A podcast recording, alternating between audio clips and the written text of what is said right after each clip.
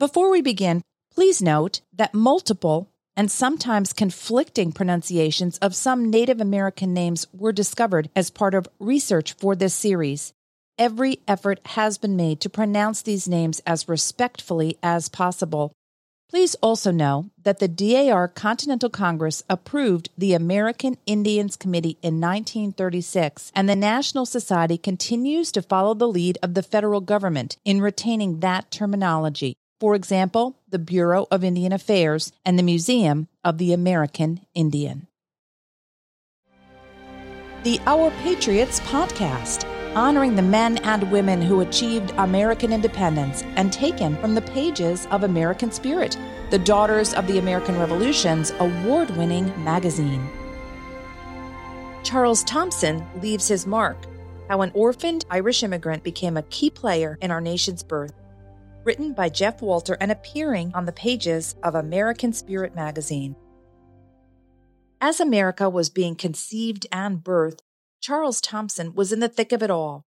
He not only helped instigate the revolution, but also helped deliver and foster the new nation. As Secretary of the Continental Congress throughout its 15 year existence, he chronicled America's formative history and he helped create an enduring American symbol. John Adams dubbed him the Samuel Adams of Philadelphia, a nod to his own second cousin. And when the Continental Congress sent the Declaration of Independence for its first printing, it bore only two signatures John Hancock and Charles Thomson. Teacher, merchant, friend of Indians. Thomson was born November the 29th, 1729, in County Derry, Ireland. When he was 10, his mother died, and his father set sail for the colonies with Thomson and his brothers.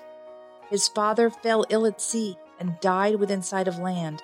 Upon arrival, the penniless orphans were separated. Charles was taken into the care of a blacksmith in New Castle, Delaware, and educated in New London, Pennsylvania.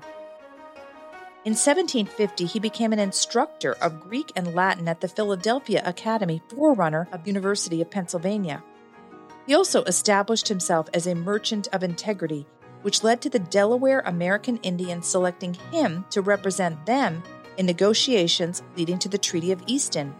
This 1757 agreement between the British colonial governors in Pennsylvania and New Jersey and 13 American Indian nations declared that the Delaware would not ally themselves with the French against Great Britain. In exchange, large areas of land were returned to the tribes. Thomson, who blamed Pennsylvania proprietors' policies toward the natives for the French and Indian War, took a keen interest in American Indian issues and learned the Delaware language. The Delaware tribe even adopted him into their nation, giving him an American Indian name meaning man of truth or man who tells the truth. Political activism. As dissatisfaction toward British policies grew in the colonies, Thomson aligned himself with the Whig Party and its push for a Continental Congress. He also became a leader of the Sons of Liberty, a secret organization that opposed the actions of the Crown. Other members included Samuel Adams, Paul Revere, John Hancock, Benjamin Rush, Oliver Wolcott, and even Benedict Arnold. After the British Parliament passed the wildly unpopular Stamp Act, Thomson helped force the resignation of John Hughes, official stamp collector for Pennsylvania and a close friend of Benjamin Franklin in the prime of his power. The First Continental Congress convened September the 5th, 1774, in Philadelphia. Loyalist members of the Pennsylvania Assembly prevented Thomson and other radicals from becoming delegates. But after the Massachusetts delegates, including John and Samuel Adams, arrived, Thomson was elected secretary, which he would not relinquish until 1789. The final adoption and signing of the Declaration changed the nature of Thomson's position as the Secretary's office became an official U.S. department. In his study, Charles Thomson, Prime Minister of the United States, in the Pennsylvania Magazine of History and Biography, Volume 101, Number 3, published by the Historical Society of Pennsylvania in July of 1777, Fred S. Rolater, a history professor at Middle Tennessee State University, makes a case that Thomson's power and effectiveness would make later presidents envious. His duties were wide ranging and ever expanding. beginning with keeping the journals of Congress, which entailed recording the resolutions that were adopted for inclusion in the minutes. Because some materials were omitted from the published journals, Thomson also kept secret journals for domestic and foreign affairs. At various times over his tenure, his responsibilities also included certifying the authenticity of congressional actions, serving as Congress's directing administrator, and the liaison for the body's wartime communications with General George Washington, supervising the transfer of essential documents and materials when Congress moved from Philadelphia to Baltimore and back, conducting important investigations, and notifying U.S. states and federal departments of laws and resolutions passed by Congress.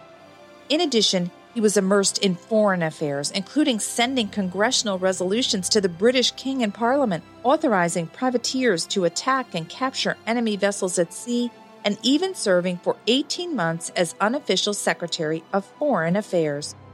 The British saw Thomson as a crucial cog in the American war machine and twice tried unsuccessfully to place a spy in his office.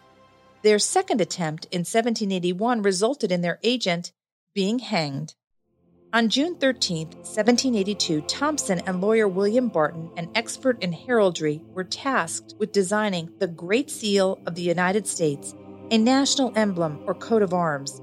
This process had been initiated in 1776, but since then, three committees had submitted ideas that had been rejected. Thomson, while not an artist, synthesized the best aspects of the various designs into a cohesive whole on June the 20th, the Continental Congress officially adopted the new design. Character and controversy. The well educated Thomson had a reputation for honesty that earned him the trust and respect of superiors, peers, and subordinates. But while he was often a unifier, he could also be headstrong, full of Scots Irish fire, unafraid to take a controversial stance, and skilled at making enemies. In a 1785 letter to Thomas Jefferson in support of the Virginians' deepening anti slavery stance, Thomson painfully acknowledged the problem such a position could bring in the South, but concluded, quote, This is a cancer we must get rid of. It is a blot on our character that must be wiped out.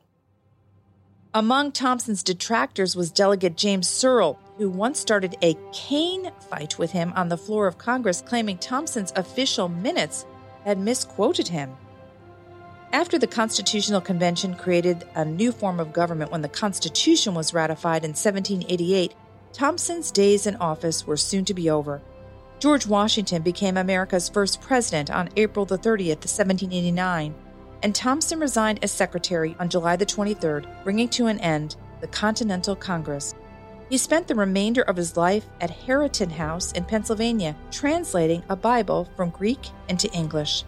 According to Thomas Jefferson in a letter to John Adams, Thomson in his old age could not even recognize the members of his household.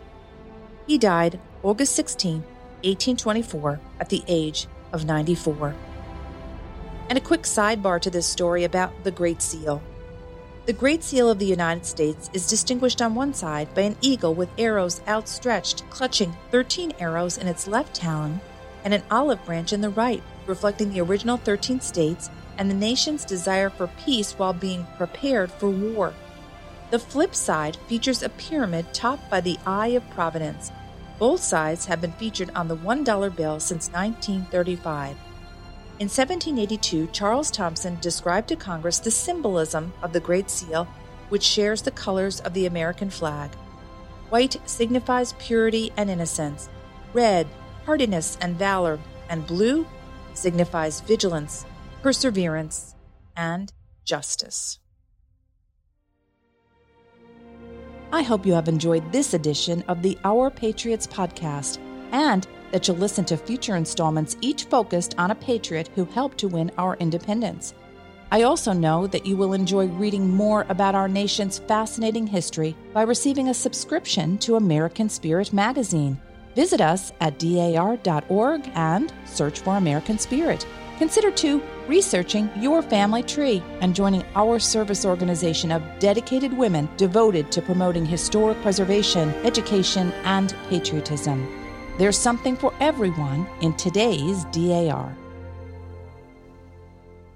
This has been the Our Patriots podcast, a dynamic duo high five production in association with the Daughters of the American Revolution and Tin Shingle.